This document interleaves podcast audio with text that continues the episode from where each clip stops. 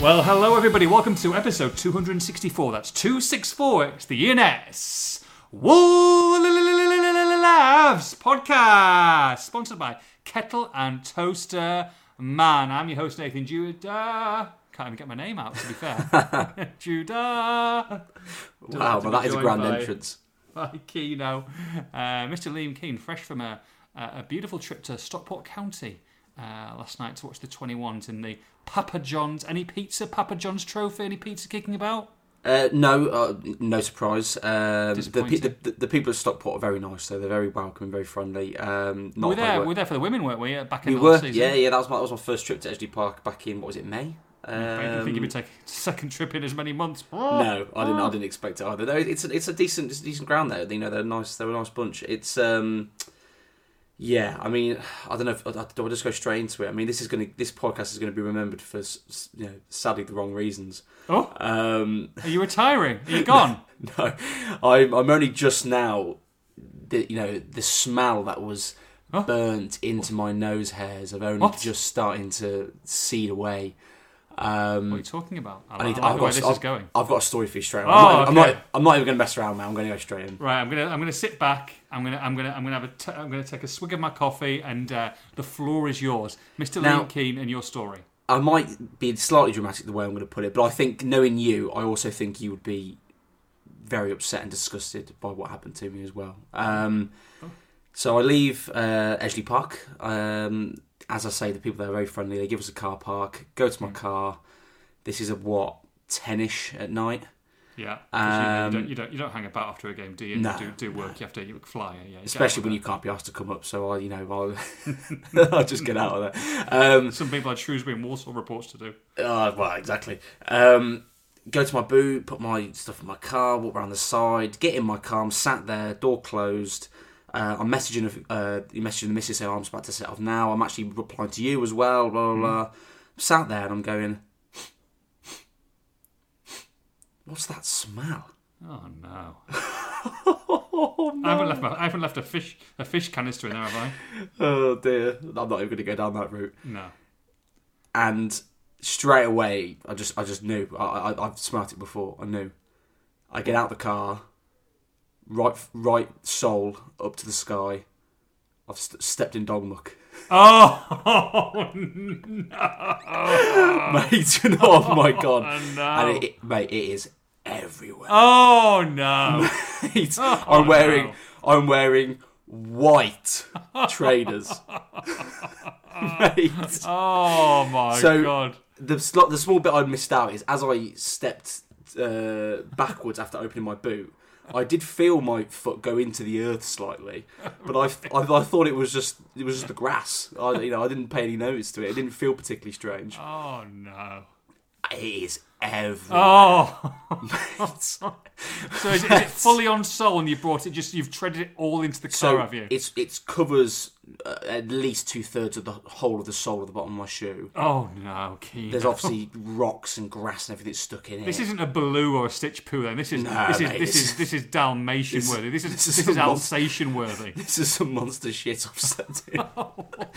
Mate, it was absolutely horrendous. Oh. And I've trod it as you just as you just said. Trod it into the car. Oh. It's in the it's in the you know the, the carpet footwell of the of the driver's seat. Yeah, and oh it is just God. trod straight into there. So I get out and I'm oh like no. straight away. I don't know what. I'm, so I'm scraping my foot up against the. And can you see it's all visible in the car as well on the, on the pedal and stuff? I'll get there. Um, oh no. I start scraping it along the uh, the, the gravel and then going to the what? grass. Just on just on the on your heel, just kick it with the heel because you haven't got you haven't got a knife or no, a no, toothbrush there. Exactly, have you? I had no nothing water. on me, so so I, so that's exactly what I did. I, I get my water. I had this big like you know gallon water bottle with me as well. I start pouring water onto the onto my shoe and rubbing it on the grass and. I then, I then at night in Stockport County in the I car know, park. I know, and and you know the evening had gone so well. Wolves played really well. I interviewed mm. Hugo Bourne after the game, which we're going to have more on that hopefully next sort of week or so. Mm. Um, it was really well, nice. Will be, you've got no lines. It's international it, it, break. You'd be, you'd be squeezing it, it, that out of seven stories. It was, it was a great. It was a great, it was a great evening, and I, I could not believe the way it was ended. So I I'm pouring water on it. I then sort of slip and I nudge my water bottle and I hit the poo with my water bottle. Oh no! The, the end, the end of my water bottle on the cap, and I get some of it on there. So I'm picking leaves up and trying to wipe off my water bottle. See, I've got see, see for me, at this moment in time, I've made two decisions already instantly. I've canned the water bottle. That's getting thrown. I don't care if it's a, a nice metal water bottle. That's gone. Never ever using that again. Not putting my mouth towards any kind of poo situation. And two, I've taken my shoes off. Depending if they're like, uh, you know, Paul Smith, but even if they're like, if they're less than a hundred quid, they're, they're, they're, I'm slinging them in the bush as well. And I'm just trying to, I'm just trying to sort myself out in the car as best possible. Um, drive back, window fully open, and then valet the, right, the crap more. out of that the next day. There is more. Okay. I um, so yeah, I'm doing all this. I'm just trying to scrape it off. I'm doing it, and, and it's you know, it, it's it you know, the majority of it's come off. Yeah. But it's all within the cracks of the soul, and it's yeah, all in there, and it's that's, just like that's a nightmare. And there's no way you're getting that out with just you know scraping it in water. You have to like get something in there and dig it out. And obviously, you need to, you need you need, you need a. You need to be at home in a wash basin exactly. with, a, with a toothbrush and a knife. Exactly. And, I've got yeah. nothing on me, obviously, because I'm no. two Stockport hours from County home. Struggling in the car park to yeah. get that done. Yeah. So, so I then, so I turn my attention. Then after, after I've done that, and it's you know, there's not much more I can do for the shoes. I turn my attention to the bottom of the car, and I go in. There's nothing on the pedals because I haven't put my foot, feet on the pedals yet. Huge. But it's all on the, um, on on the carpet. You know. On the bottom oh of the footwell, God. And there's like a couple big chunks. And I, oh I like, no! I swear to you. Oh. And I, the only thing I had on me was I had a couple of spare like Tesco carrier bags. I have like emergency carrier bags in there, so I get them out and I start like scraping at the at it oh. to get it off. Oh, and no. I mean, I you know this is I'm not a little bug, but I did chuck that bag straight in the bush. Uh, oh yeah, it was the only, it was the only thing I could do. Um, And and that was and that was all I could do. I literally had no other options. Can you not take the carpet out? Just chuck the car. I'd, I'd chuck the mat. it's it's a work car. I don't want to get fined. eBay. So it's only a company car, man. So I did think know. about I did think about taking my shoes. The only other shoes I had on me were like smart work ones, and I did think about doing that. But then I would have to put them on that carpet. True. true. And I was like, well, I'm I'm not going to do that.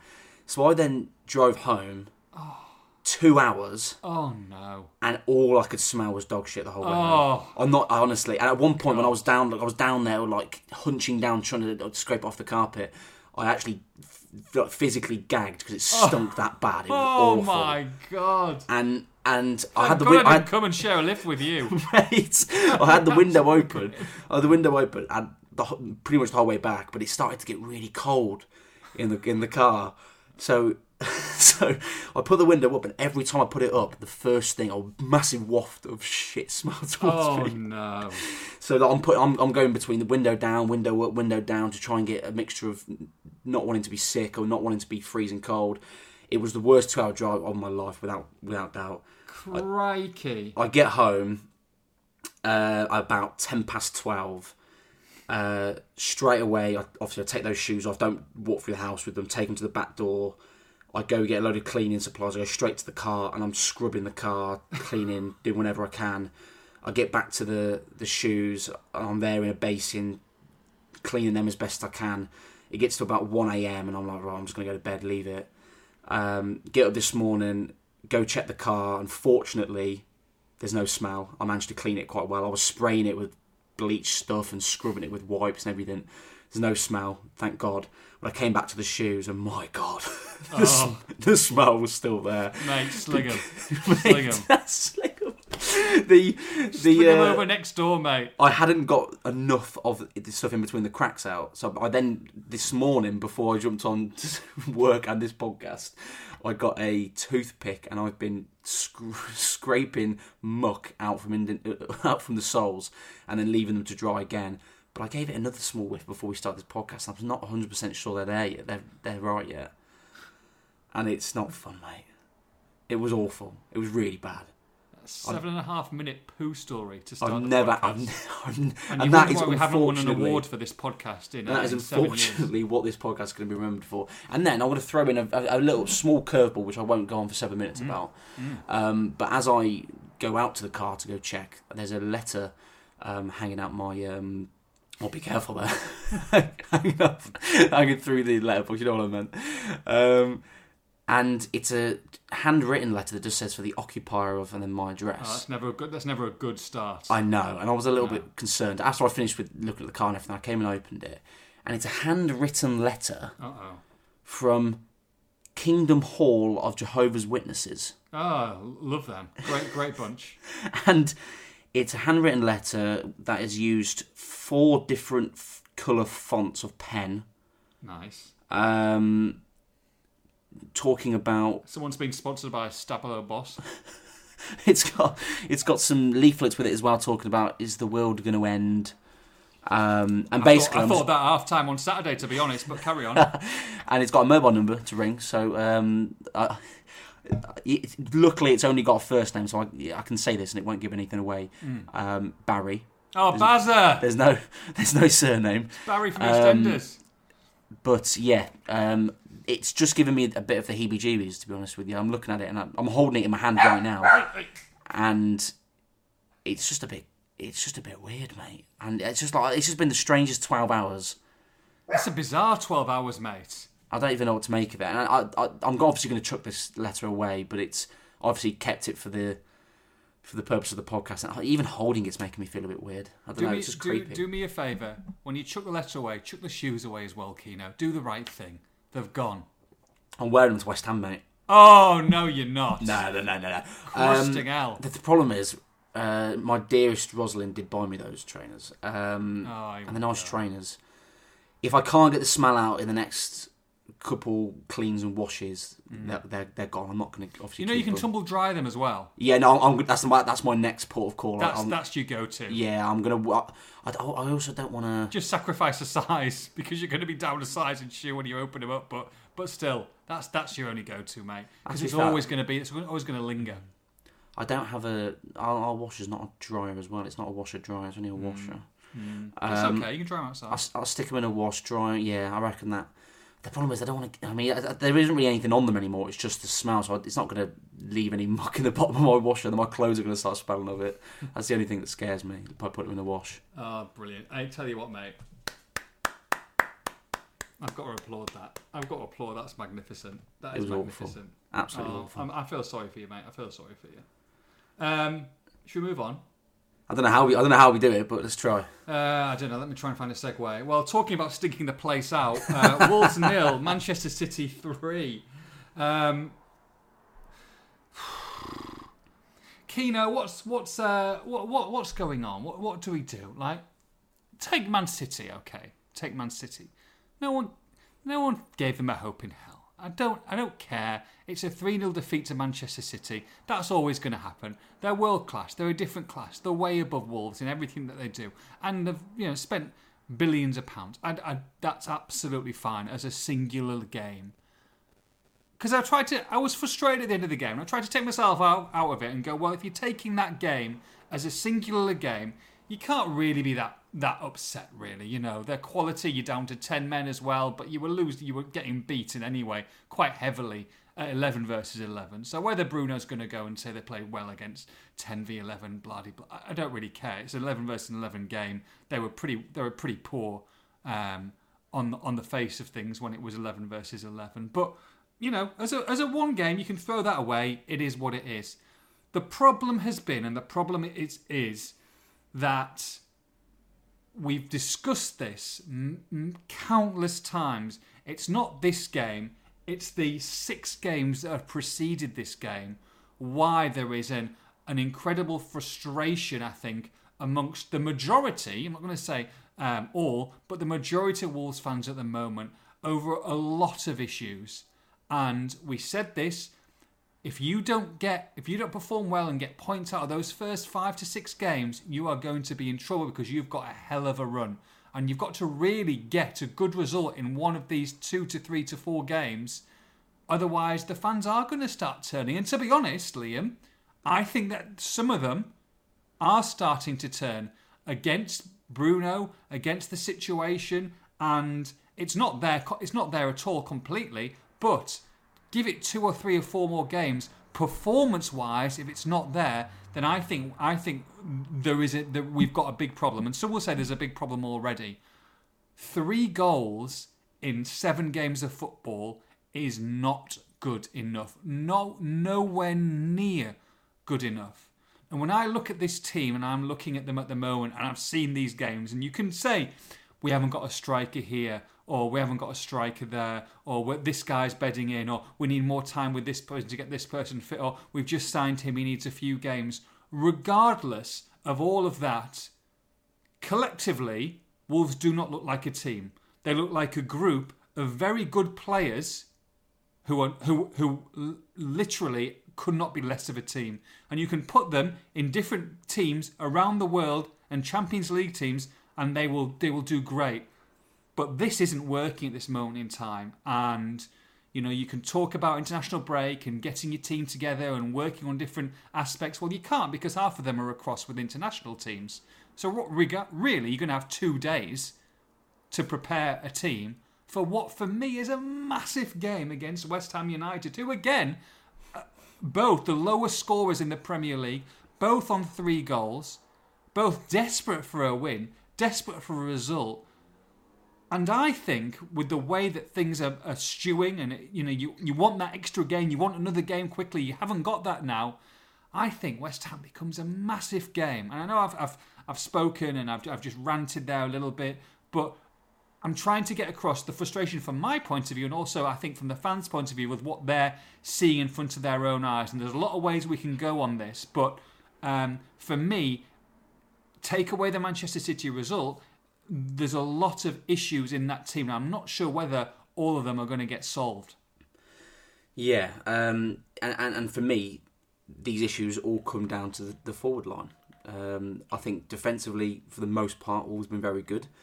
In the midfield, again, for the most part, pretty good. I think Nunes is clearly a very good player, but still settling in and probably has got a lot more to offer. Um, but overall, pretty solid uh, from, from the midfield as a whole.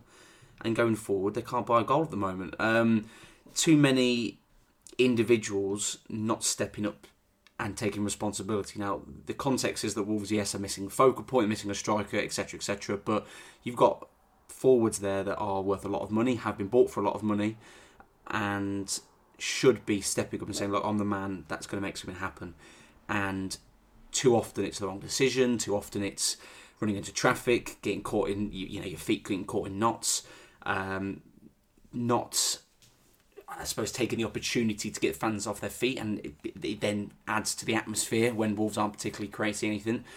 There's been times against Spurs uh, and at times actually with ten men against City where Wolves looked after the ball really well and, you know, played it through the thirds but did nothing with it. So that's when Bruno's comments about there's not many teams in the world that did what or can do what we did against City with ten men, but that rubs fans up the wrong way when they haven't done anything with the ball. That's the problem. Mm-hmm, um, mm-hmm. You can you can look after the ball against a team that is two three nil up and cruising and not getting out of first gear. You can look after the ball then with ten men and, you know, get nothing from the game, but it doesn't really mean much. Uh, as far as I'm concerned, you have to do something with it. Um, and in some ways, look, I think the results are massively important in the short term and the long term, obviously they are. But in some ways, the performance against West Ham feels in some ways more crucial. I don't know if that might be slightly naive, but it just feels that if they go there and they draw another blank and they don't really come close to scoring again and they don't look threatening or dangerous,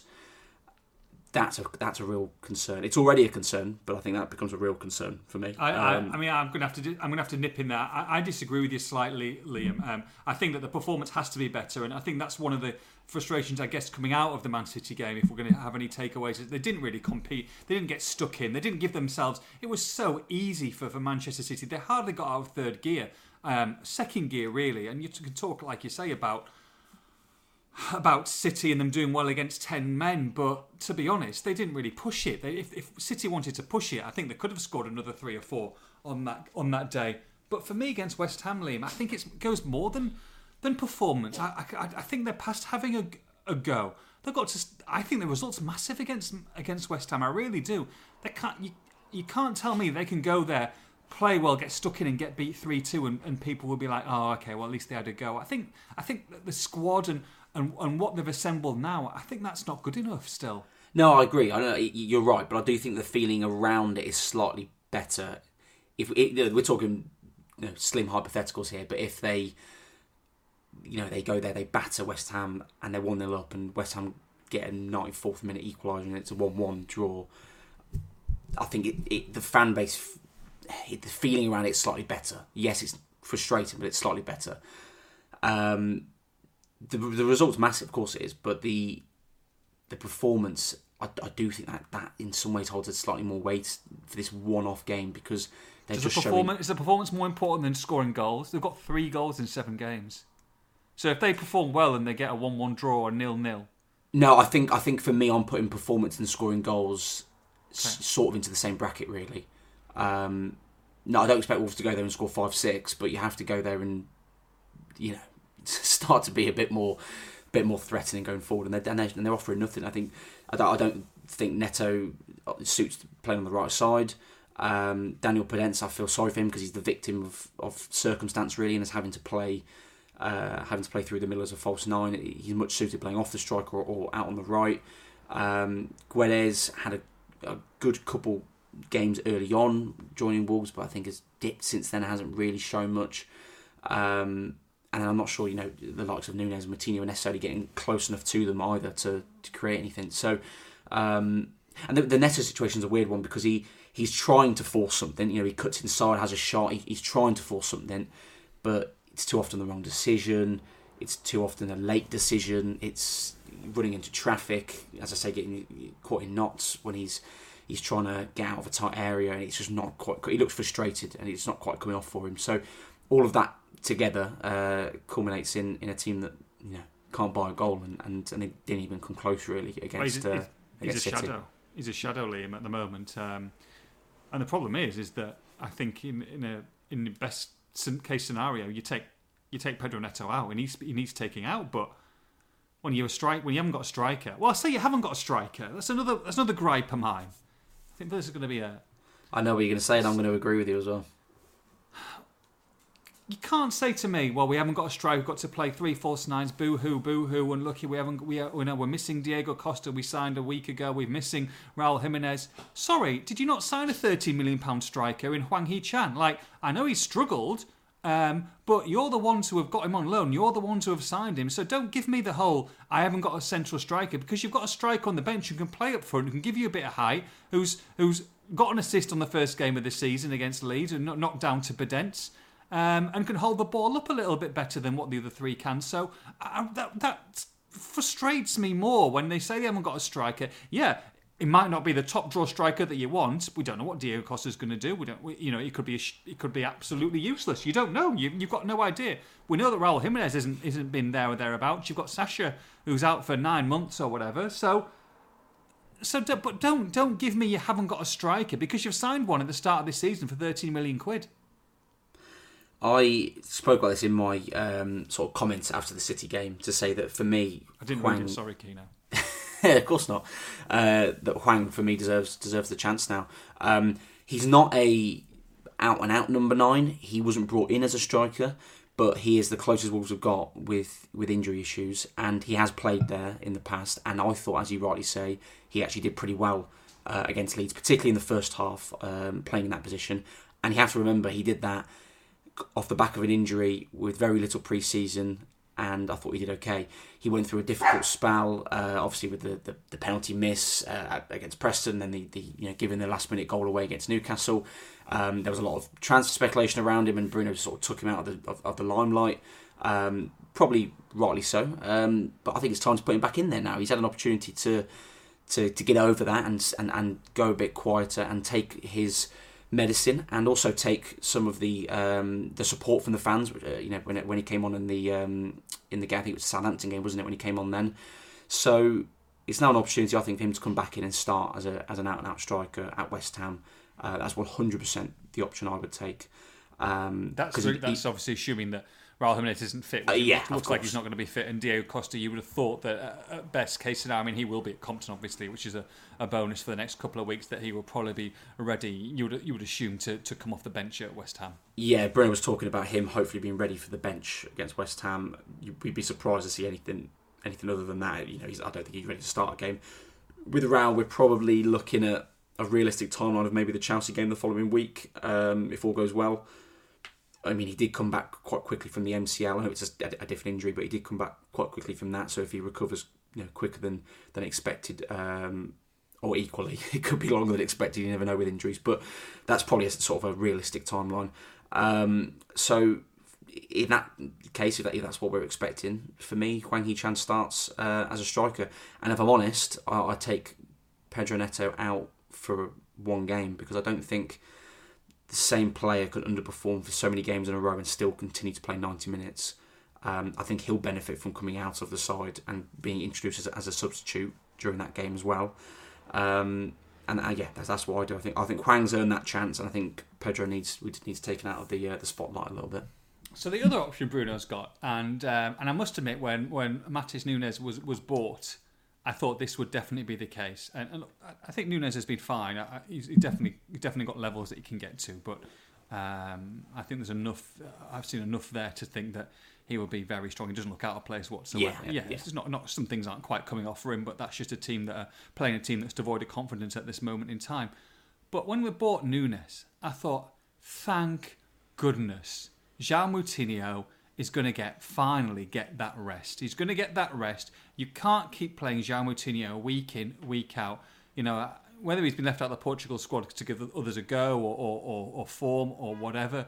But but for me, that was always going to be the case. We've got world-class central midfielder here, right? João Moutinho, maybe play play. You know, once every two or three weeks. You know, and then you can have him on the bench for the following week, or if it's a midweek game, you can have him on the bench. And he continues to play three in midfield. Now, look, he's been incredible for Wolves, and he continues to be to to to be very useful when needed. But I'm sorry, Liam, um, I couldn't. I was staggered again thinking about this game that João Moutinho was actually played in it. I did not see him once. He was absolutely anonymous.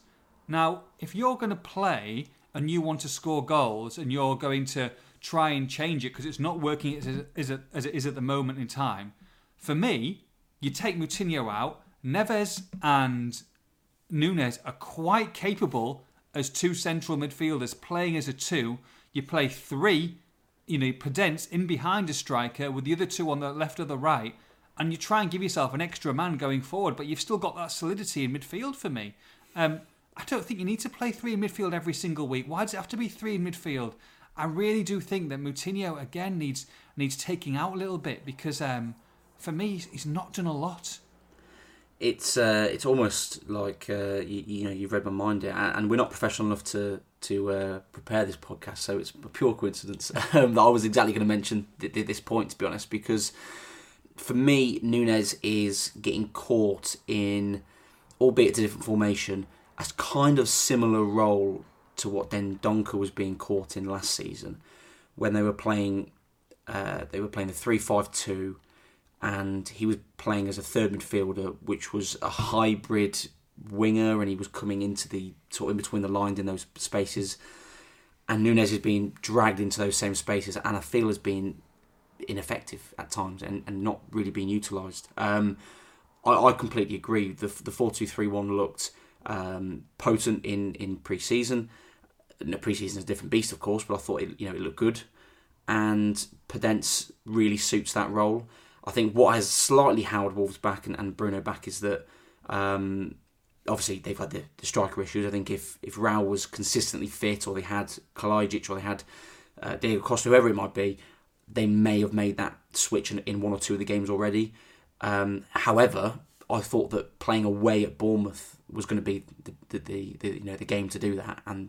And they didn't happen. It's that they played the three midfield again, which seemed like a big mistake to me at the time. So um, I would definitely play that. You've got to remember, Nunes played in a in a two in, in that pivot role for, for Sporting. Is more than capable of doing that.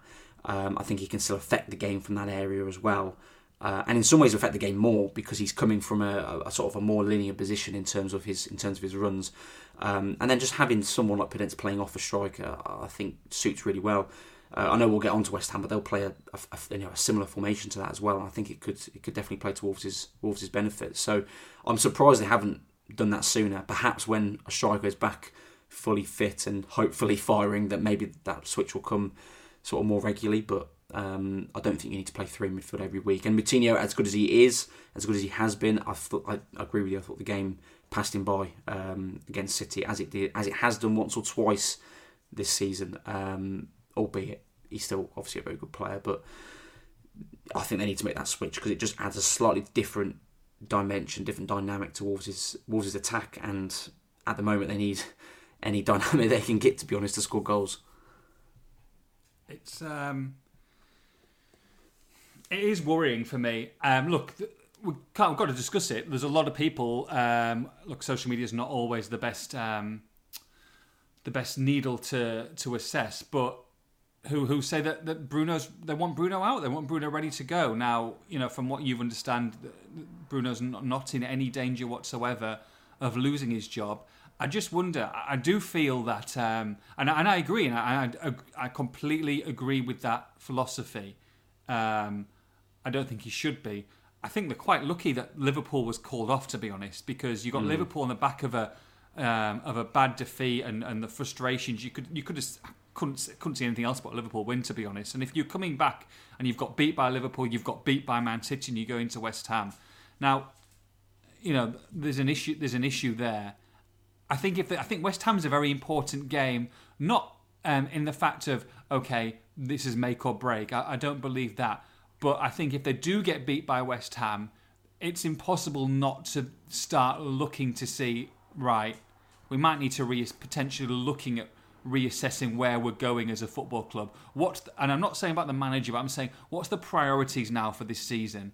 Because they won't get, let's say they lose at West Ham, they're not getting into Europe this season. Now, it's very disappointing me to even say that um, if they got beat by West Ham. But the likelihood is they're probably not going to get into Europe through the through the league qualification anyway, you know, if they get beat. Um, and I know it's early on in the day, but you kind of looked up the writings on the wall there. They're not they're not competing, are they? I mean, goodness me, Bournemouth are two points ahead of them this, at this moment in time. It can all turn around. No, it can turn around, Liam. But but you know they, they can't. Like, Liam, they scored three goals in seven games. No, you're you know, right. If you're going to get European qualification, you're probably going to have to score realistically thirty-eight game season. You know, you've lost your centre back now for three games, which we'll come on to in a little bit. You're going to probably have to score fifty, sixty goals. They've scored three. They've scored three now. This isn't turning around, and they're going to start, you know, smashing teams to pieces. And to be honest, I don't think they're going to win too many games one nil anymore, especially the next two or three. So so you've got to think that it's a long shot. I think that I think that's pie in the sky at this moment in time. But what I'm saying to you is you've got to if you go to West Ham and you draw or get beat, there's got to be a reassessment of what is a good season for Wolves from the board. Now, if they're thinking, right, let's avoid relegation, let's not even mean discussion of, of relegation, but let's finish kind of, you know, middle of the table, maybe bot, top, top of the bottom half, maybe thirteenth, fourteenth is adequate, and let's go for the cup competitions, then that's fine. That's fine. If that's if that's what they're happy with, some of the fans won't be happy with it, then Bruno, there you go. That's that's what we need to do this season. We go again next season. It might be a little bit more of a different squad again, but this is what we need you to do this season. And if you fall below that and you drag us into a relegation battle, well then, you know, your job's probably up for th- up for threat.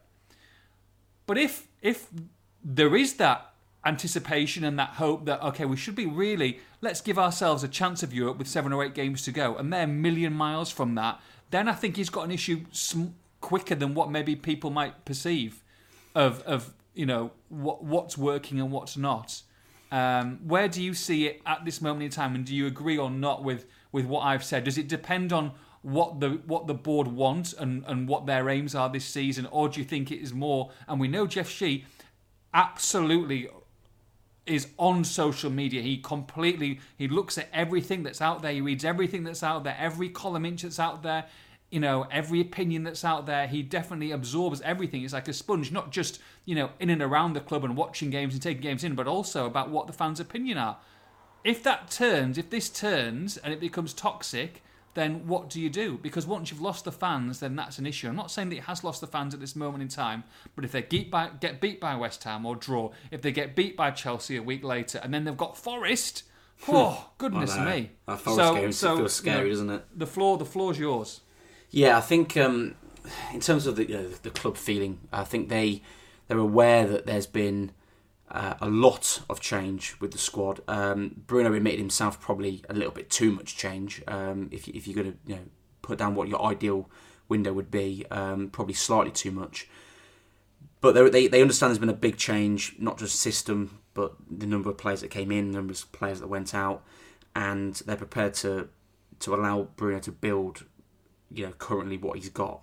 Um, the problem is things, as you say, change quickly. You lose to you lose to Chelsea, and as soon as the fan base turns to that toxic level, as you described it, the the pressure's on then, not just on Bruno, but it's on for decisions to be made. Um, if you're going to ask me personally, I do think Bruno has bought himself a bit more time. Um, and we were talking in, the, in a previous podcast about the the writing on the wall really probably coming back end of October. If you consider that the World Cup break is then only a few weeks after that, um, I can see a, you know, a very feasible situation where, where he gets until that break. Uh, it also gives a lot of clubs, not just Wolves, a lot of clubs an, ex, uh, an, an excuse rather to... to make a decision in that six-week break as well. So I can see that being a realistic um, a, re- a realistic sort of target uh, or something to look out for. Um, but in the short term, at the same time, Bruno needs results and performances. Now, they both come hand in hand, really, don't they? Um, individuals have to start showing more going forward. And I would argue a couple of the, the decisions tactically and perhaps even... Uh, in terms of substitutions, um, could could could be better. I think we spoke about the four two three one. For me, that's that's one that, that I would look at. Um, I would certainly look at making a couple of changes early. However, against City, they were bogged down with injuries, obviously with Traore not being available, Adama Traore, that is. Um, so for me, I think Bruno ha- has earned more time purely because of what we've seen in the past, what we know of him as a as a character, and the kind of work and detail that he goes into, and the context of the massive transition the squad's had. But at the same time, it is very arguably a, a better squad than last season, and again, very arguably the best Wolves squad um, in living memory for a lot of people, certainly well, for that, me. That's it, and, and I think that's the issue there. Exactly. So that, that's that's the thing that's gonna that's gonna play against him, because he's got the players there to do it. Now there are certain there are certain intricacies within this. I think, for example, they missed out on a uh, on bringing in another centre back, and now obviously with Collins being suspended, that is highlighted even more. Uh, I think Bruno's been slightly let down there. I think he needed they needed to bring another centre back in. Um, they shouldn't have let Boly go if they weren't going to get, uh, or, or well, they shouldn't have let Boly go just in case that the Dawson one didn't come off, and then let him go once that's done. Essentially, the same way that West Ham did it. Uh, obviously, I didn't. You know, it's not the way it played out. Um, Small things like that, I think, you know, I've obviously played against him. He didn't want to let Dendonka go, for example, and he did go. Uh, he wanted to keep Roman Seiss. That didn't happen. Small things like this um, that play some part in the story, uh, definitely. But overall, this squad is e- well, it's easily the best Wolves squad in my lifetime for many people, and certainly a better squad than last season, I would argue. So...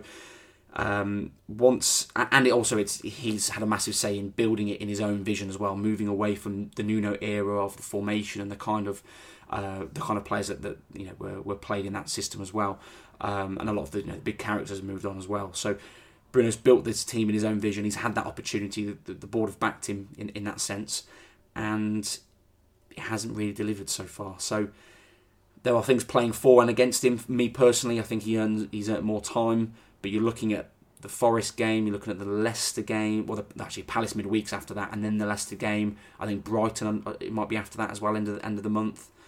Um, those games feel like, you know, when you accumulate the results and the and and, and the uh, and the points from those games, once they've happened, they feel like they could be really telling for me. When you say telling, Liam, um, you go on and, and, and go past that Forest game. Um, if they if they don't beat West Ham and then they get beat at Chelsea, do you think Nottingham Forest could be an absolute huge game for Bruno Large? Yeah, um, I, re- I really do think it is. Now, I, I, you know, I'm, as far as I'm aware, uh, you know, the people I've spoken to is that you know he, he will, they, they you know they give Bruno the credit for what he's done so far, and, and believe he's earned the time and the, the opportunity to to create something and build what he's trying to do, because there's a, there's a clear vision of what he wants to do. It's just not quite happening yet, um, but. Football clubs, other clubs, have jumped a lot quicker than um, than this you know, current situation now. So I I can see that being a big game. I really can. It, you know, obviously the context is massive. It depends what happens in the next couple. Um, and I I'll stick by the point that the performance in these next couple is just as big, if not bigger, than the result. Um, but yeah, that Forest game feels feels a big one. You know, you, the last thing you want is Morgan Gibbs-White and Willy Boly having a well, having a having a stormer, and at Molineux as well. You know, exactly. Like you think that if it is going to turn, and vocally, then that, and they haven't got the results they wanted to in the previous two games before that, and things don't go according to plan at, for, at home against Forest, who who look absolutely horrific. That that could be the game where. Um, I'm not saying going into the game, but I'm saying like during the game, that's been like, okay, there's an issue here. There's a massive issue here. And I hope I hope for Bruno, because I, I like Bruno a lot, and I think he's done a lot of good things at this football club. I, I, I'm I'm hope that that will turn it around before that.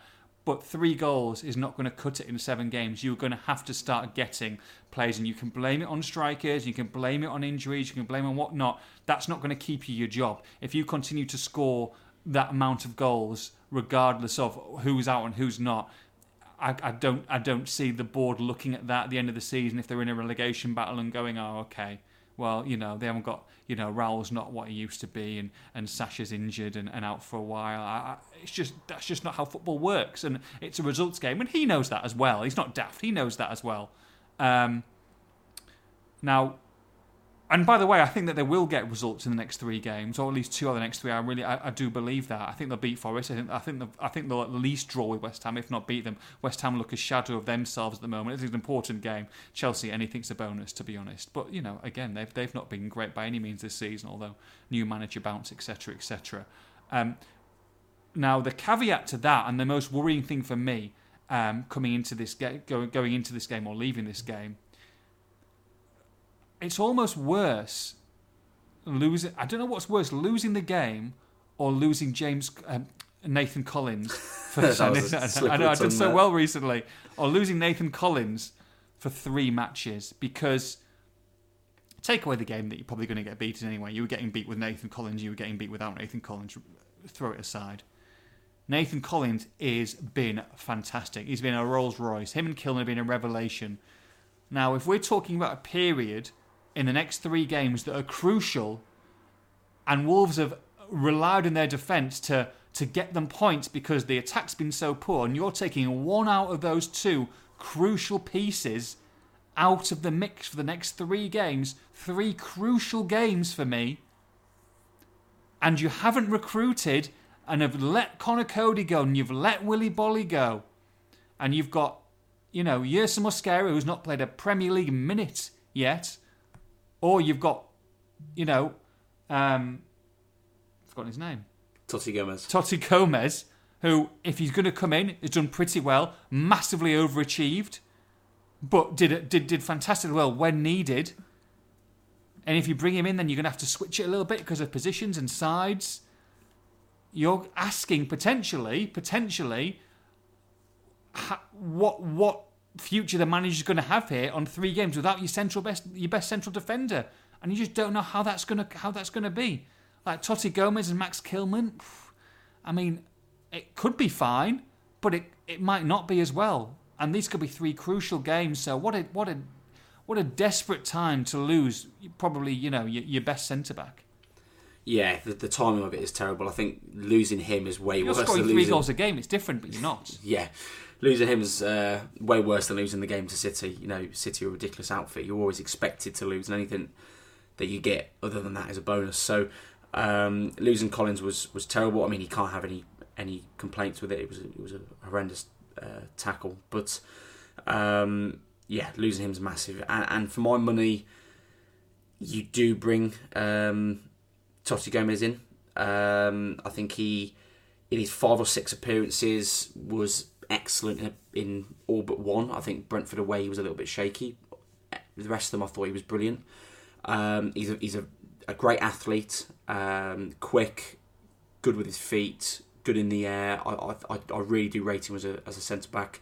The problem is, of course, his experience. He's only had a, as a handful of games, as I said, and being him being the left footed and left sided central defender means that you, you know, him coming in moves Kilman over to the right. Now, Kilman's more than capable of doing that. We've seen him do it for a massive chunk of last season, uh, albeit in a different formation, but you know, the, you know, the same role. And I can I can see that being the, the best course of action. Um, Not involved last night either, or, or either of them. Say again? Not involved last night either of them.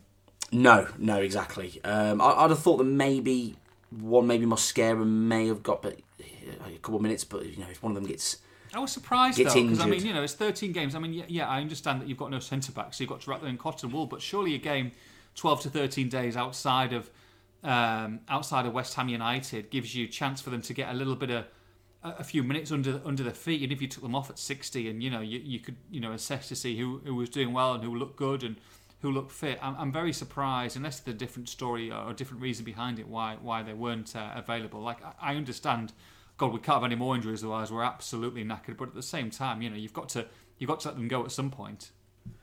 Yeah, I mean, they, they obviously have to play, don't they? Um, that's the only issue, is that they you know don't want to be too rusty. But at the same time, if you know if one or both of them played last night and pick up a knock or whatever it might be, I can understand the club's decision there, because it becomes a real nightmare if there's any, any issues any issues with them. Um, look, if Yersin comes in from the start, I'd be very surprised. Um, he, he he's shown a lot of promise, but he had big injuries and he had a few shaky performances for the twenty-threes last season.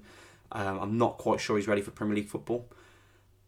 Totti, I thought, you know, as I said, did really well, but is inexperienced, and it means moving Kilman over. It doesn't mean that Kilman is going to perform badly, as I've already explained, but I, you know, upsetting the apple cart, if you will, if that's the right phrase, is, is never, you know, the right thing to do uh, if you can avoid it. So, um, look, it's not ideal, and you needed that Craig Dawson deal to get over the line. It didn't happen, and you have to now play with what you've got. Um, I, I can't see them making any moves elsewhere. I'd be surprised, because it's not a long-term injury or anything like that with, with Collins. So, uh, and with obviously the break coming up fairly soon in November, um, Totti comes in, I think, and uh, and they and they stick with four at the back. I, I would say. Mm. Um, I mean, there's another there's another, there's another train of thought, isn't there? And and that's um, regardless of what happens, they'll stick to Bruno until the international until, until the World Cup, and then they've got you know you've got five six weeks to to reassess to see what's going on. Um, it, it gives clubs a good excuse, isn't it? It's not yeah. just Wolves, it's any club. That, you know, they've got a great opportunity and excuse to, to make a decision in that period of time. Um, and this isn't really a Wolves comment, this is a, a comment overall for clubs mm. that might wait until that time, but you, you don't want to wait too long. That's but, that's, that's the problem, and some and that, clubs will do that. And that's the thing, you know, like I say, worst case scenario, they lose to West Ham, they lose to they lose to Chelsea, and then let's say, God forbid, they lose or, or, or maybe even draw to To Forest. You know, Wolves are in the bottom three. Are they in the bottom three at this moment? I assume that they are. Oh, just outside the just bottom outside, three. Yeah. So that's saying they're in the bottom three by then, and they didn't, and they don't beat Forest, and they haven't got another win in three games. Then you know you you've got to take into account fan and football fan opinion, don't you? You have to, especially when it, if it, if it's vociferous at the at um, at Molineux, and uh, and that's the issue. And that look. End of the day, it's a results business, and they've got to get results, and they've got to start scoring goals. And like I say, you've got to start getting a tune out of these plays. And and for me, gone are the kind of, I'm not saying they're excuses, but okay, well, they need to bed in here, they need to bed in there. You know, Bruno's made some mistakes as well, tactically and, and on the field, and, and, and you know, in, in press conferences as well. Sometimes he, you know, I don't think he gets his what he wants to say across, particularly one. I think that irks, like you said earlier on in the podcast, some some people and rubs people up the wrong way. I th- I think. There just needs to be a little bit of taking stock, and there also needs to be someone who is going to start stepping up in this team, because too many people are hiding on that pitch, Liam. And we we talked about this when Conor Coady left, and I'm not for one, one second saying Conor Coady should be back in. Although let's be honest, Conor Coady, if he was available, would be would be back, would be playing against West Ham if he hadn't if he hadn't played a game yet. That's one hundred percent certain, whether it was a back four or a back three. There's not too many vocal people out there. They look. Um, they look soft a little bit. They look like they've got a soft underbelly. You know, we've talked about Diego Costa coming in, maybe adding that to them, but but there's no real vocal leaders on that pitch. And can you do it without having vocal leaders? Yeah, I think you possibly can. But you look at teams like Arsenal, maybe there's not too many vocal vocal leaders there. But everybody knows their position. Everybody knows the way they play. Everybody knows. You know, they're, they're, they're, they're so well run and so well drilled that they're making runs, and, and the way that they play is very much a team style. They're playing as a team. This is not a team at this moment in time. And he's got to get them make. He's got to get them playing as a team sooner rather than later. Otherwise, there are going to be some serious issues there for me. Mm. Yeah, and at times they do look like that, because we've spoken about those, you know, periods of play when they're looking after the ball really nicely and they're turning possession over, and and, and it's all very cute. Um, but they get to the final third and, and it crumbles. Not many, or not enough players rather, um, taking risks, occupying the right spaces, making the right runs, and that all accumulates into a team that has very little chances on goal, let alone scores many goals. Um, the focal point of a striker, yes, that adds something to it, but these are, you know, very intelligent international footballers who can still make the right runs to get into spaces. Now, Daniel Podence is not the, and I, by the way, I do think he's been a little bit, um, yeah, victim of circumstance really, in having in the position he's been playing. But he's not the biggest, as we know, uh, you know, imposing figure, but he can still make those runs in between. Um, in between centre halves and, and occupy the, the, the kind of spaces where, with a little bit of luck at times, you know, you get an opportunity on goal and you might score a goal. Um, at the same time, you create your own luck by getting into those those uh, those positions. Um, you know, you, you, Neto or Guedes might pick the ball up and look for someone to aim to, and there's there's no one there. And that also comes from the midfielders. There's no one making those those late runs, or if they are, it's far too far too late. Ironically, um, it, it's are the, are the it's too disjointed. Players letting Bruno down? Yeah, there's many of them that are, that are. I think defensively, not really, but um, there's many of the forward players and a couple of midfielders for me that, that are at the moment, because it comes down to really some of the individual, as you've said and I said earlier in the podcast, it's individual performances. Um, a lot of them haven't quite been there. And then that culminates in too many individuals on the pitch and not a three-flowing, forward-thinking team. They play as a team when it suits them, and then going forward, um, too many hiding, I think, is the right way to put it, as you've already said. It's it's funny, isn't it? Because, you know, some people throw last season out the window saying, well, he was he wasn't giving any backing whatsoever, and so this is a, starting afresh, and so of course it's ridiculous to even talk about seven games into a season and someone's job potentially being at risk. But then there's a lot of people who have understood and, and, and kind of said, well, yeah, I get that, but look at the last ten games of last season. There's that carryover, isn't there, into this season? You can't help but have that, even though he wasn't given the the kind of, you know, the tools to to be able to to put that formation together when he talked about that so much, and, you know, sometimes a bit too passionately, and maybe had to get reined in a little bit, going, okay, well, let's not be too honest here. I understand you're frustrated, however, but they have given him the tools. They have given him this. So, you know, he's talked and talked and talked about having the tools to be able to to put this formation, to have this attacking style. I mean, Liam, Wolves aren't a good team to watch. I mean, they haven't been a good team to watch for a few years now, to be honest. They're not a particularly attractive team to watch. They might knock it about nicely, but they're not... I mean, I haven't, I haven't really watched a game where I've gone, wow, what a great game of football this season. I tell you what, that was a pleasure to watch. Now, look, I watched, I watched the Spurs game against Leicester. Leicester are bottom of the table with one point. I tell you what, Leicester are playing a damn sight better than Wolves in a lot of periods of play. I know they've only got one point this season, but they'll probably, I would expect Leicester to finish above Wolves this season as it stands, which sounds ridiculous to say, but um, but they've got they've got goals in them. They've got goals, and, you know, goals are going to get you points. At this moment in time, it's just it just it's just not a good watch. It's not a good look. And I mean, entertainment value for me is a two or a three out of ten, and that's not that's not talking about points. That's just talking about a visual spectacle. Yeah, I, I can't really argue with it, and, and it comes down to this this um, long-standing issue of too many of Wolves' players don't have a particularly good record of scoring goals. Mm. Um, they haven't got high numbers. Now, a lot of them are, you know, had short careers because because of their age, or there's different mitigating factors with some of them, um, but you have to turn that around. And sometimes in, individuals take have to take responsibility for their own careers, and a couple of them are maybe a little comfortable. Um, mm. I think that's probably fair. Uh, I won't. I won't. In this particular comment, I won't name any. Um, but I do think that a couple of them maybe are a little bit comfortable and will have a good game or two here, and then take three or four off, and come Some back. Some people when, got an eye on the World them. Cup. Do you think that's it or not? I think that's not. A... I, I don't think that's no. I wouldn't say that's a, a, a. I mean, obviously they're going to be aware of it. It'll be on their mind, but I don't think it's that really holds them back from from from playing for for your, for your club. Because I mean, the other side of the coin is that if they don't play well, they don't get into the squad mm. to to go. So mm. um, no, I, I don't think that plays into it. But I just think there's a couple that are just too comfortable, and and when you don't put that kind of pressure and expectations on yourself.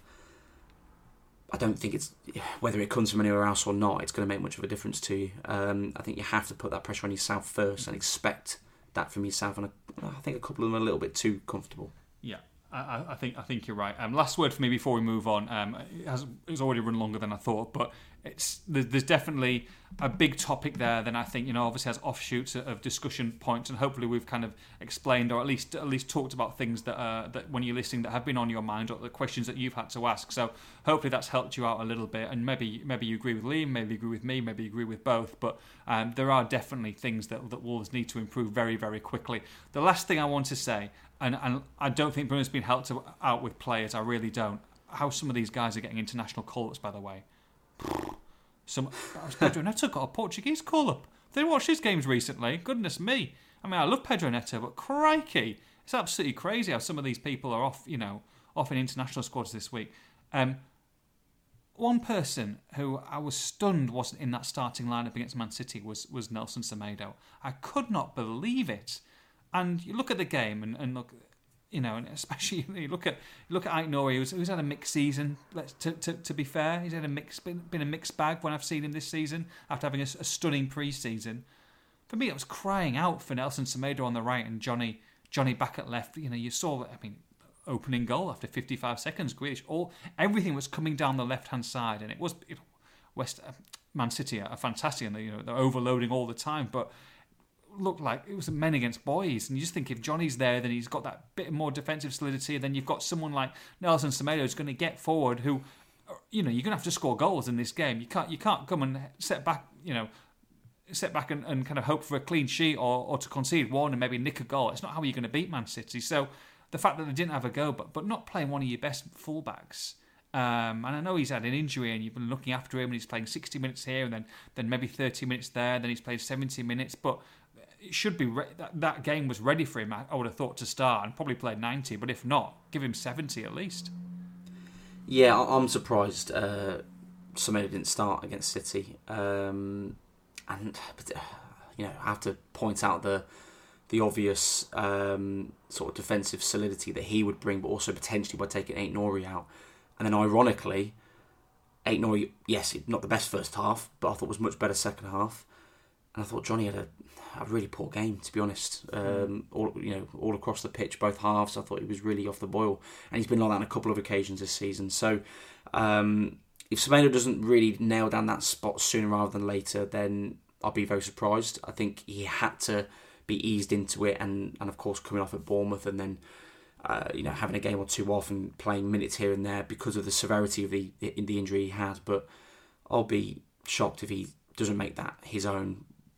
A good few weeks before the, the break, way before the break, to be honest, uh, because I he, I think he's Wolves' best best fullback by by long chalk, to be honest. Which at one point I wouldn't have said, um, but I think the last maybe six months or so, um, or particularly you know Oct- October through to February of last season as well. On top of that, um, on, in terms of Semedo's performances, um, yeah, I think I think he's shown that he's.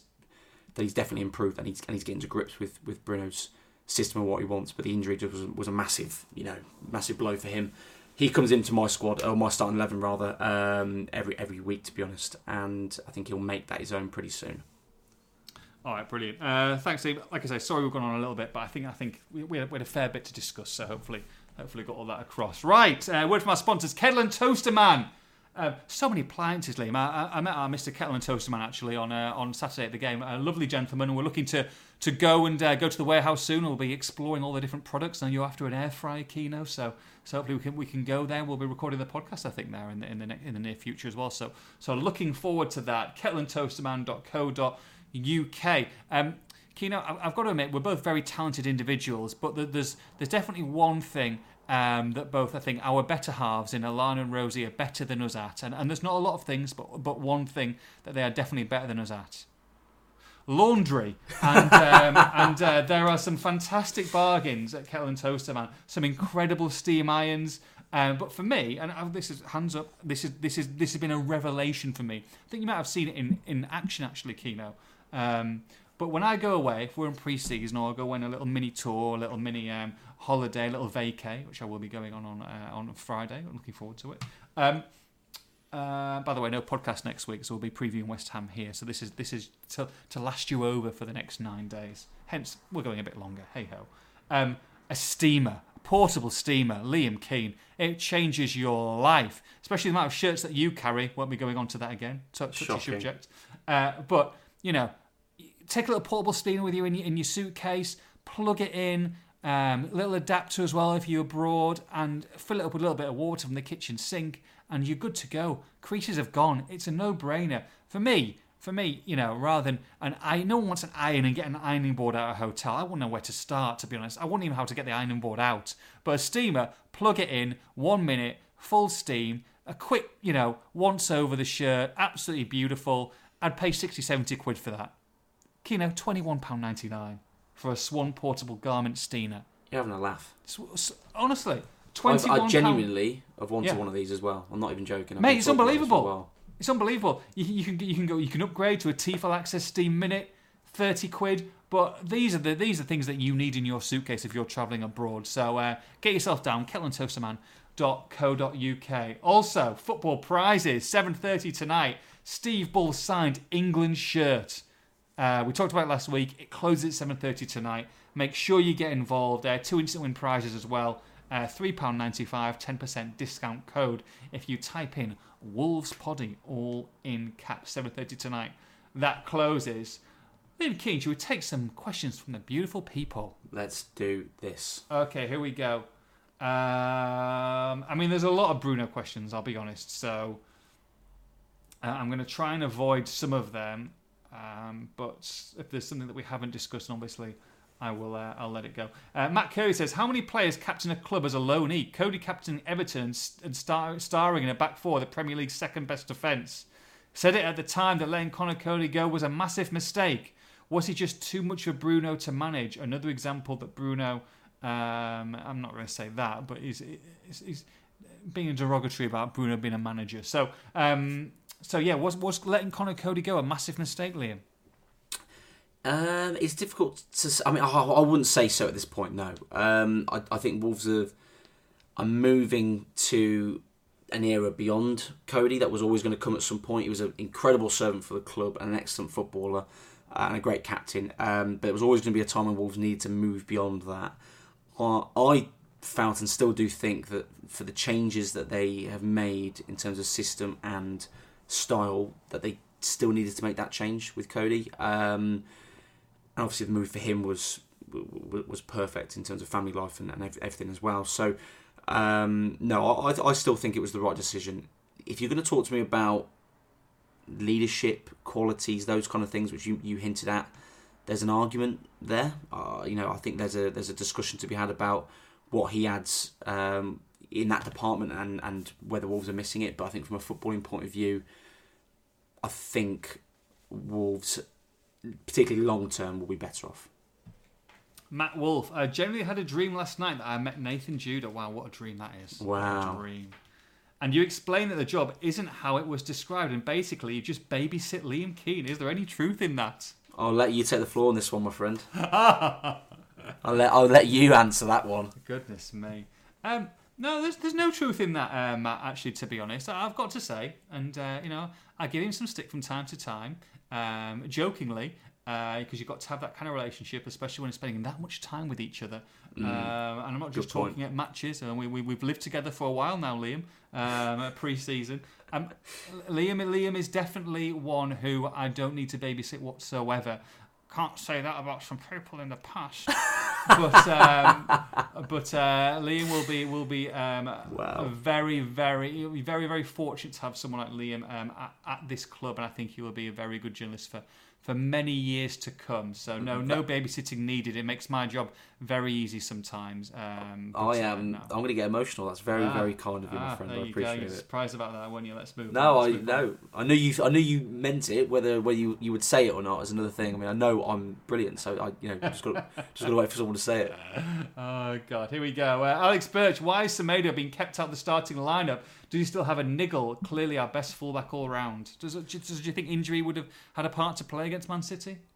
Yeah, well, the City one's difficult, um, and, and perhaps it'll, it's a question to, to definitely pose to, to Bruno. But um, I think the accumulation of all the games recently has really played its part. It, it was a quite a severe hamstring tear, um, difficult to come back from. So yeah, I can, I can. That's really the reason. It's that he, he needs time to, to come back and play, particularly midweek games, and then play consistently. Um, City, again, slightly surprised he didn't, because I was obviously there was no game the week before, but I think that's all really played a part in it. Um, and you can imagine there's probably a tactical reason.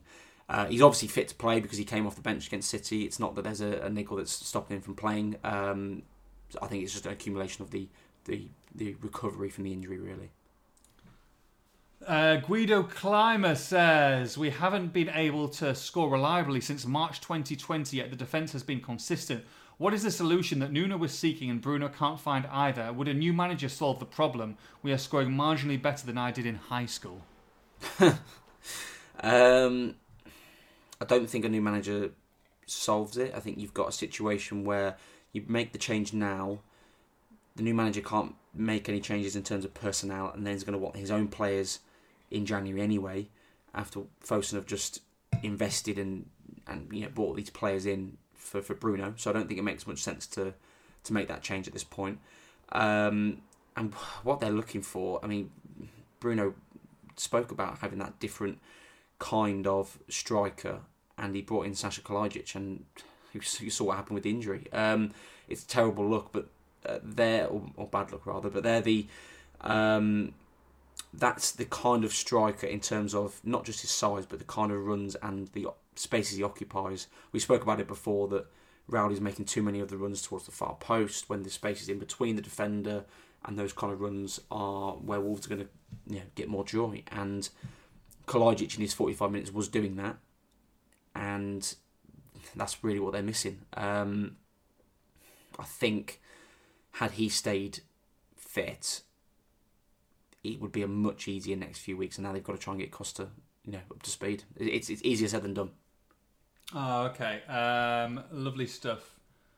Let's have a look. Um, there's, there's a lot of people about talking about Bruno's replacements and stuff. Um, I don't think we can go there yet, can we? I mean. Well, I'll ask the question. Um, if Wolves did decide to get rid of Bruno, who do you think the club would replace him with? I mean, look, there's a lot of people saying Pochettino and and um, you know they're saying they're saying Tuchel. I mean, it's not gonna, it's not honestly like absolute pie in the sky. I mean, I would say that if if and it's a huge if Bruno did leave Wolves at some point this season, it would be a Mendes client. It would be, you know, someone who I, I would say would probably be comfortable with work, working with Portuguese players. It would be another one from the Mendes mill. I, I, w- I would I would be stunned if it wasn't. Would you agree? Yeah, I think that's that, I think that's pretty safe to assume, isn't it? Really, um, and those couple names you mentioned seem very optimistic. Um, but I, I I agree with you. I don't think we can go too far down that road at this point. Bruno's still in the job and is still going to have the opportunity to, to create something um, for, for the time being. So mm. I don't think we can. Yeah, I don't think we can go too far down that road. Steve Wolfe in Bristol. When Fulham got relegated last time, Nathan, you shot me down in flames when I said I'd take Mitrovic in a heartbeat. Still share that view. I mean, he was terrible when they went down. So no, I wouldn't have taken him, especially where Wolves were going. I mean, you know, if you give me Mitrovic now, of course you're going to take him. But um, but you know, he's improved massively this season. But you know. Taking two or three years ago, then, then then probably I wouldn't. Same with someone like a Tony. He couldn't get a kick at Newcastle, had to go on loan before he went back up the towards Peterborough and then and then Brentford. Now he, and now he's come back, but I wouldn't take someone two or three years ago. But obviously they're looking good now, aren't they? Um, it's it's a difficult one. Um, it's going to be another difficult summer, isn't it, with strikers, et cetera. Let's say Costa only lasts the season, which you know is probably presumable. You know, you've got Fabio Silva coming back. You got you've got to make a call on Raúl. It's a, it's a make or break for me for Raúl, isn't it, to see how he does this season. If if he doesn't do anything this seasonally, and can you see them? I mean, it's a difficult age, isn't it, really? But could you see them moving Raúl on? You're not going to get a massive fee for him, are you? But do you think that he would need maybe a fresh start um, with, with everything that's gone on? Do you think do you think that might be something that, that would work for both parties? Yeah, I, I don't think it's out of the realms of possibility. I think mm. that's definitely something that could happen. It massively depends really on how Kalajdžić comes back as well, I think. Um, Fabio coming back from... from loan, sort of how his season as a whole has gone, and provided he's fit and everything as well. Because um, I don't think I don't think Wolves are going to want to go in and invest heavily in another striker when Fabio's coming back. They've just invested in Kalajdžić, so if they can, it depends massively on those two. I think um, whether Raúl stays, and also obviously how his season goes as well. But um, I think that's something that you yeah you can definitely foresee there there being some movement there, because particularly if he has another difficult season. I'm going to take the second part of this question rather than the first. Um, Link says, do we, do we need a competition for Jose Sarr? No, no, I mean, we've got Sarkic there. I don't think there's any reason. I mean, Jose Sarr's an excellent keeper. I've got no um, no issues with him. But what he does say in the second part is, I'd like to see a bit more from him, and wasn't delighted with his pre-match chat with Kevin De Bruyne in the tunnel. And I'm not sure whether anyone saw this. Well, I think a few people did see it, but... Um, kind of obviously lining up in the tunnel before they go out, um, before the, the one minute silence, and then they're clapping for the for the Queen, and um, the chatting ways you do in the tunnel, where some people look forward, and um, and he kind of moves across to De Bruyne, who's looking straight at, at him or straight ahead, and uh, just goes, "Go easy on me today," with a bit of a laugh and a joke, and De Bruyne kind of just gives him a nod and a wink, and and no problem. But does that is does that is that taken out of proportion, or do you think that that's something that Wolves need to look at? We talk about that being a bit soft and being a bit too nice and take it easy. I mean, I know he scored four last season. Or we're just overanalyzing because you know because it's a it's a frustrating time. If Wolves were if Wolves had twelve points on the board, then we wouldn't really be talking about this. But because they haven't, and because you know we're looking at that like natural leader, or is there a leader in that side? Does, is this another? Is this just another small part of, of why Wolves aren't, you know, nasty enough or a little bit more focused enough on the pitch? I don't think it's something you can sort of blow too far out of proportion, and, and it becomes something that's got to, you've got to necessarily speak to the squad about and sort of drill into them. But I do think it's something that you, as a club and as a manager, you maybe have a quiet word with, with Jose Sarr and just say, look, let's knock that on the head. Um, it's the kind of character he is. You know, he's he's... You know, he has a laugh and a joke, and he's a big character and a, a very good goalkeeper. And, you know, he probably thought it was just something sort of cute and funny to do at the time.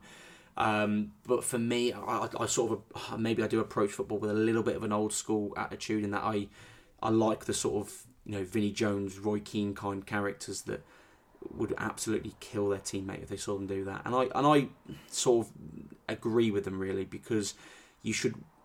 without over dramatising what football is, you should go into that game with a with a real heightened sense of aggression and want to go after them. You shouldn't go into that, which for me it almost looks like they're shutting up shop and giving in and a lot.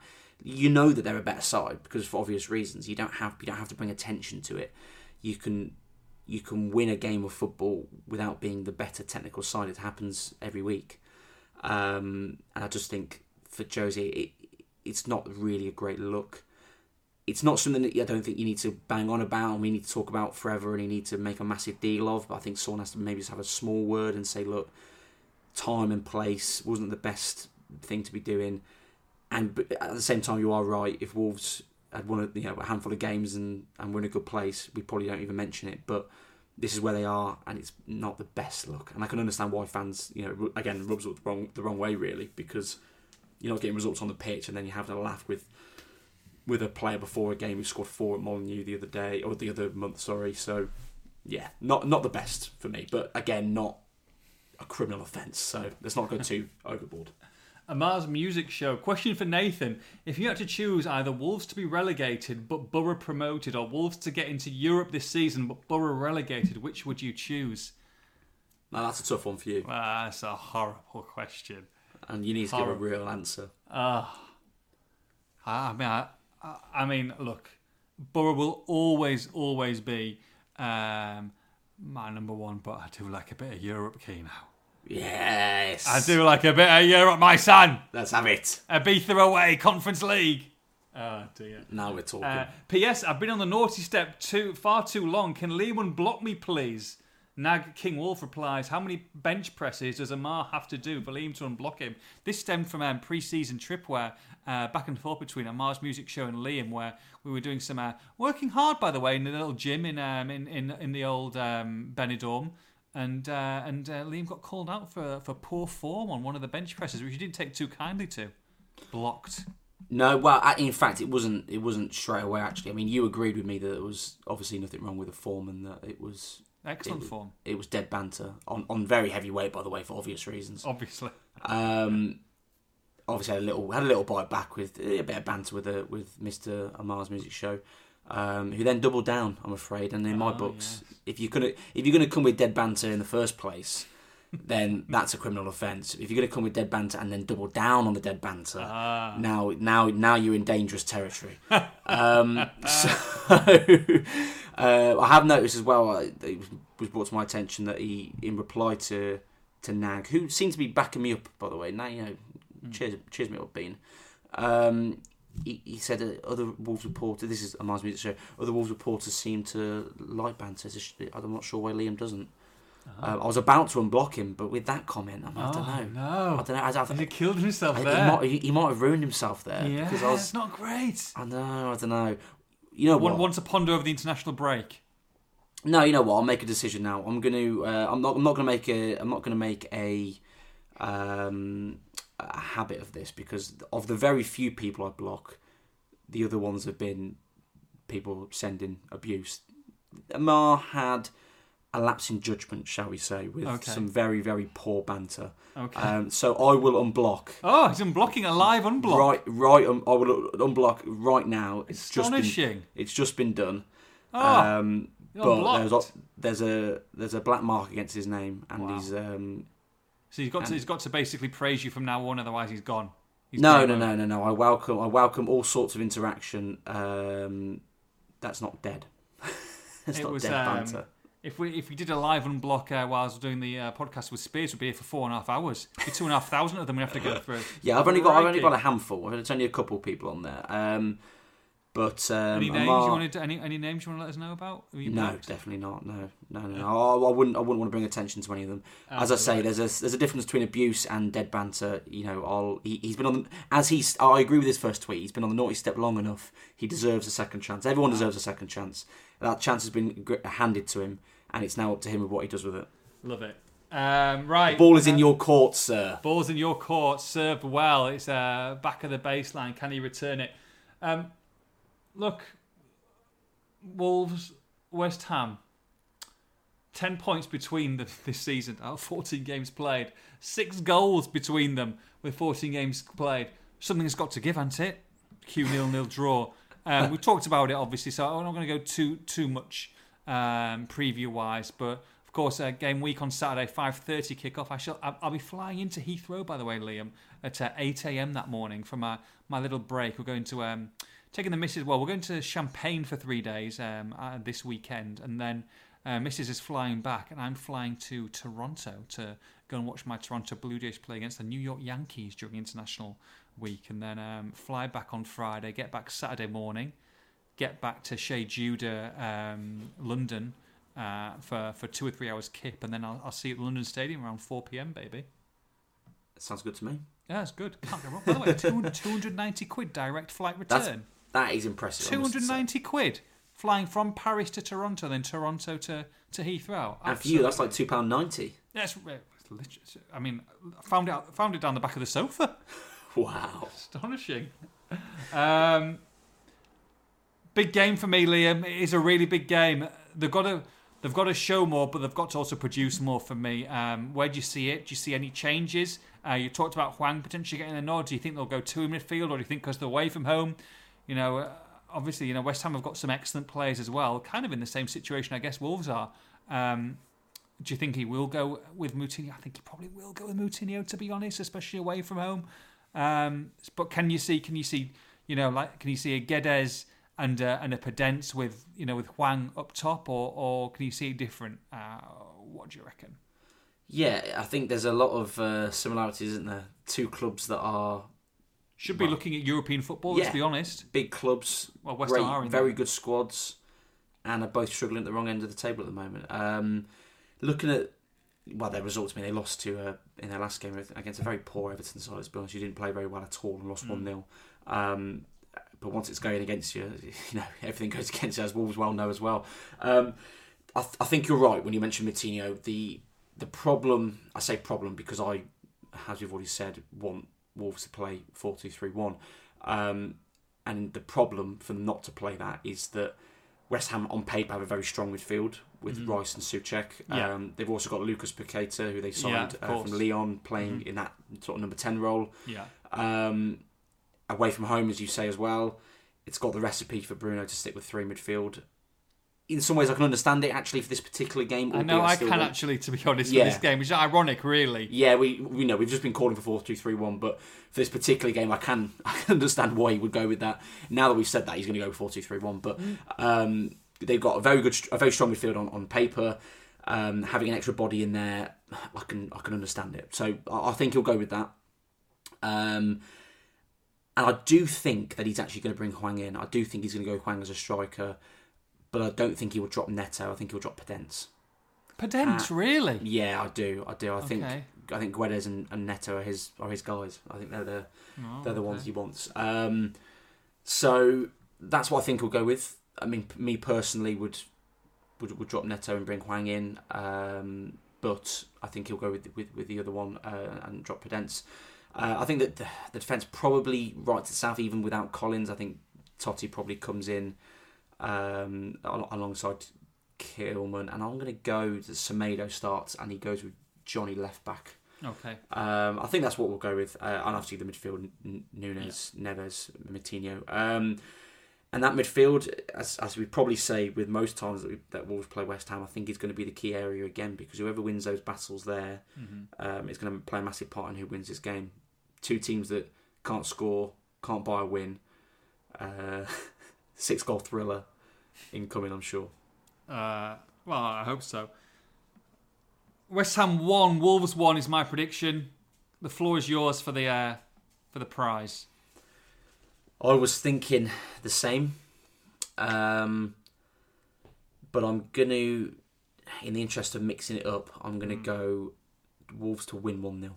Oh, I'd, I'd I'd be delighted. I'm gonna go for it. I mean, I'll be absolutely delighted, but I'm gonna I'm gonna go for that and pray, pray that I'm right. That's what that's what I'm saying, Liam. Though, like, before I go quickly, like, what would what would fans be happier with? A terrible game and Wolves nick it one nil, or they've been brilliant and they draw one one. I mean, it's one nil every time, isn't it? Oh yeah. I know what you're saying, but you know no, no, what no, I mean. it is, it is. No, in that you, having one of the other one hundred percent, you know, you take the result because at this point Wolves need the result. Um, I just think it, it depends on the, the context of the game. But if they, you know, if they do have an excellent performance and a late equaliser for West Ham or something worse, hopefully not, I do think there's a slightly better feeling coming out of it. There'll always be a section of, of supporters that are not going to be happy, understandably. But I do think there's a, it's a slightly better look coming out of it. But when I say that, I think they have to, they have to really dominate and batter yeah. West Ham for that for that to be the case. I don't think they can have a, like, a couple of good chances and lose one nil or a couple of good chances one one. They have to f- fully put it on them and, and just be desperately unlucky not to win the game for, for that any of that good feeling to come out of it. Otherwise, as you rightly say, the the, the, the result is going to be it's going to be paramount. But it's going to be a really interesting one. It's going to be fascinating how, I suppose, the the fallout after the game. And when I say fallout, I don't just necessarily mean the bad. You know, the bad and the good, how it all comes together, because the context of the performance, the result, everything together in, what, eleven days' time. It's going to be massively interesting. Good stuff, Kino. Uh, longer podcast than normal, but uh, like I say, obviously we're not going to be here next week for International Week, so hopefully you've enjoyed it. Uh, before I go as well, I did say, if you remember, Liam, I asked uh, people for a little bit of a competition to win a, to win a prize, to to design a little intro music and outro music for us. Can you remember when I said that? I do remember, yes. Right, I've got the best ones. I've got all actually. I've got all of the entries lined up here. You ready for them? Before we go, I'm ready. You can choose. You ready? Okay, one second. Let me just press play. I'm waiting. Okay, here we go. One, two, three. Have a good couple of weekends, everyone, and uh, we'll see you against West Ham. From me, Liam. Take care. Bye bye. Wow.